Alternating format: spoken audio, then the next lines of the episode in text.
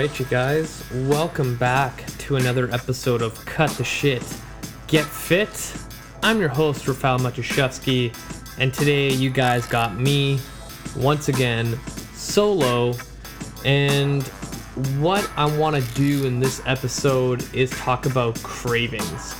Um, recently, I was chatting with one of my online clients um, for the best approach to you know, getting over the feeling of, man, I really want that chocolate bar, that bag of chips. How do I stop myself? So, in this one particular example, um, my online client, she was dealing with work stress and the craving to eat a Twix chocolate bar.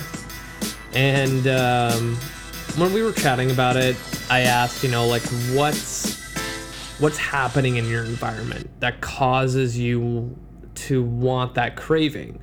Because a lot of times you have to kind of look on the outside.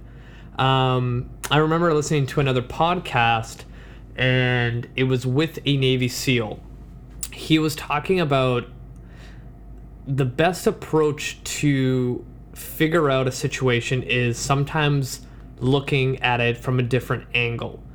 Now, to put it in perspective and to understand this, he was talking about a story where one of his uh, teammates from his Navy SEAL team was injured and he couldn't participate in a simulated mission.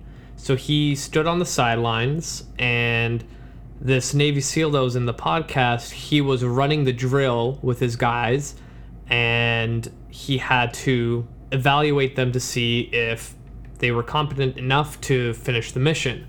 And the injured SEAL, the one thing that he noticed was looking from the outside in, he saw all the mistakes that they did, and he saw what he would have done differently if he was in that situation. But a lot of times, when even the Navy SEALs, one of the top you know, military, most intelligent guys at war make mistakes in the moment. So it's you can almost put those two together with cravings, you know, while you're in the moment, your best attention is not to do it, but it happens anyway. So what if for a second you imagined that you took yourself out of your body and saw the situation from above or from the side and saw where it went wrong.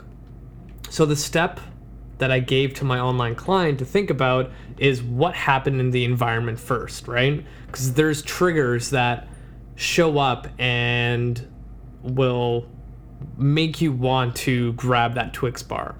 So in this example, I asked her, you know, what was going on at the moment. So she was at work and you know, it was really stressful and things weren't going her way. And you probably know, and I know really well, that when things are not going your way, you don't really have the motivation to, you know, push yourself to do an amazing job. And you're kind of at that fuck it mentality. You don't really care anymore. And you're looking to take all that negative energy on something else. So in this case, it was that Twix bar. So let's figure out a way to limit the amount of stress and anxiety and anything else that might cause negative feelings while you're at work. Yes, there are some days and some times where that's not an option, but being self aware enough that, you know, hey, this next month is going to be super busy at work. What can I implement at work to make sure that I'm not going to have cravings and then fall into it? So the one simple thing I asked her was like, well, where do you keep your Twix bars, right? And, you know, it's in her office, and a lot of people will just put them in their front drawers. And, you know, you get super stressed out, and you're to pull that drawer open, and you're to grab that bar. But then I asked her, like, what if you decided to put that bar across the room to the corner to a shelf?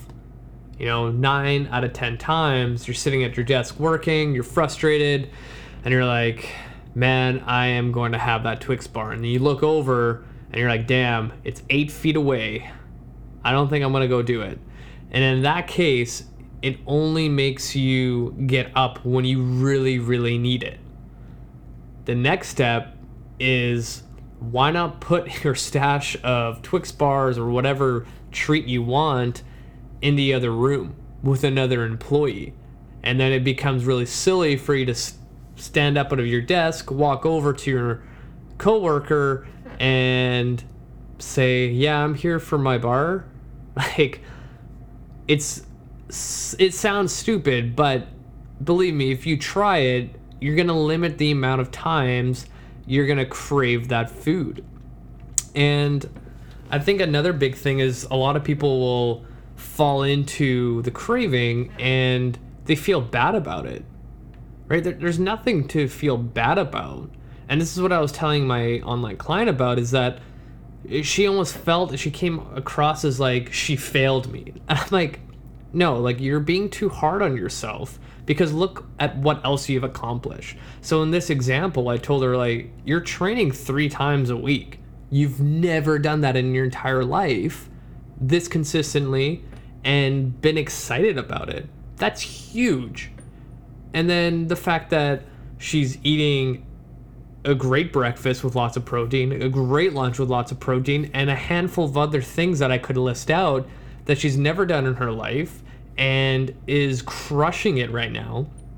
And then I told her, and the only issue you're having is when you're stressed out, you want a Twix bar. That's not going to destroy all of your progress.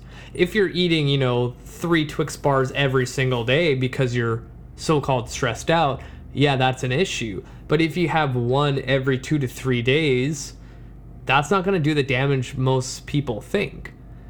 So, really think about this craving a lot smaller than you think it is. Because I guarantee anytime that someone falls into a craving, eats a whole bag of chips, eats a chocolate bar, they feel really shitty after. But list out all the things that you're doing really well at for your health.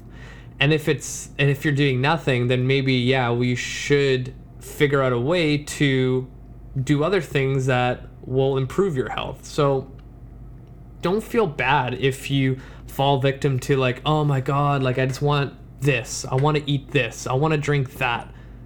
And you do, don't feel bad after it. Just know it's something that you're going to have to work on. It's not going to happen overnight.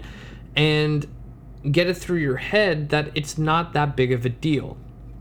Now, the other thing is, you know, learning how to get over the craving. So, when I was overweight, my thing, and I've said it a bunch of times on this podcast, is I absolutely adore cheesecake. To this day, I have no issue eating a whole cheesecake to myself, but I try not to do that too many times a year. So when I was overweight, you know, anytime there was a family dinner, my mother would always make me a cheesecake. You know, so through the after the dinner, everyone stopped eating, it's dessert time, everyone gets their one slice. On average, I would have at least three slices before everybody finished their one. And if there was anything left over from the cheesecake, I would polish that off no problem. So, when I first got into weight loss, the one thing I tried to do. So, actually, this is another interesting thing. I lost 60 pounds in two months. And during that time, I was still dealing with like cheesecake issues and I still lost a lot of weight. So, that just goes to show that you could still have your cravings of sweets or whatever and if you're doing everything else right, it's not to make a difference to your success. Will your success go faster if you eliminate it completely? Yeah. But it just goes to show you don't need to eliminate everything from your diet that you enjoy. So, going back to my whole cheesecake fiasco, the first thing that I did was I told myself, all right, I will have my three to four slices, but I'm not going to finish the cake. I will save it for later. That's all I did. And then eventually, when I said, all right, instead of eating four slices, I'm going to take it down to three. And then eventually it was two. And eventually it was just one slice, and that's it. Right? It took me years to get to that point, but it's doable. So, in that example with my online client, I told her, like, would it be such a bad idea to just, because, you know, the Twix bar, it comes in two, why not just eat one? Right? Like, you're still getting your craving. You have another one for some other time, and you're cutting down the calories in half. So, why not? Right? So, the other thing to think about is cutting it back by small portions, right? And even thinking back to my blog post and my little infographic that I made about the sprinkle system or the sprinkle method is planning out those small little treats throughout the week so you don't feel like you need to have two Twix bars and just get it out of your system. Like, why not have half of a Twix bar on a Monday and then the other half on the Wednesday or Thursday? And now it kind of solves that need to just like dive in and destroy a whole box of Twix bars. So, cravings are really complicated, but the solution is usually like almost laughable, silly, where doing something like putting it in a different room, making you get up and walk over is such a like effort to get it it's almost like oh it's not worth it to get up and go grab it. Now the other thing i've done before is you know during christmas time i get a lot of cookies a lot of chocolates a lot of treats and everything like that. So what i do so i don't end up eating all of it is i put them all in the freezer right? And if i really want a batch of cookies i will take them out of the freezer wait until they thaw out and defrost and if at that moment i still want to eat them then yeah i should eat them. But most of the time it's like oh it's to take at least like 30 minutes before i can actually take a bite out of it without breaking my teeth. So it's not even worth taking out of the freezer. So small little things like that. And another one i've actually heard from another coach was you know any craving foods that you have in the house put a sticky note on it and write something stupid. Right? Something that will break through the like the journey to your fridge, the journey to your pantry, where when you grab that Twix bar or chocolate bar, it has a note on it, and you take a second to read it, and you're like, oh, I'm doing it. I'm falling into my craving. And there's other stuff that, you know, you could read online where it's like, oh, you have a craving, go brush your teeth first and then go eat it. It's not going to taste that great, so it's going to like trigger something in your brain where you're like, ah, I don't think I want that bar anymore because now you're associating that bar with that sour taste of like metallic crap it's in your mouth from all the fluoride from the toothpaste, right? So cravings are a bitch. They take time but as long as you're self aware that they're not going to destroy your progress, if you have other stuff going on that's improving your health, you're fine. They're going to take time if you constantly work at them, just like anything else, and you don't need to feel bad about it. Now, I hope that kind of cleared up some things, kind of gave you some hope. And if you're a coach listening to this, hopefully this gave you some ideas when dealing with clients that are dealing with cravings. And I really hope that all of you listening are getting something from these solo episodes because these are almost like this random thoughts that, you know, during the week I dealt with a client and I was like, oh, like, and I, I literally talk to myself with like client issues. Like I'll go train on a Tuesday and chat with a client and they have something going on and it's such a big deal to me that I come home and thinking about it and thinking about ways to help them and then like getting angry if I can't figure out a way. so sorry if I keep blabbing on about random stuff, but again, this is my podcast. I can say whatever I want. And um, I think that's it for this week. And if you guys have any questions, thoughts, concerns, let me know. Email me at rafal at empowerhp.ca.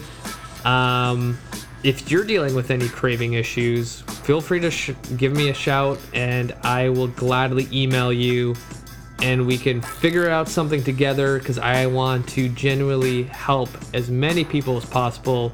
So please reach out, share this podcast, tell your friends about it, tell your family members about it, and You will listen to me again next week when I post another episode. Have an awesome day, you guys.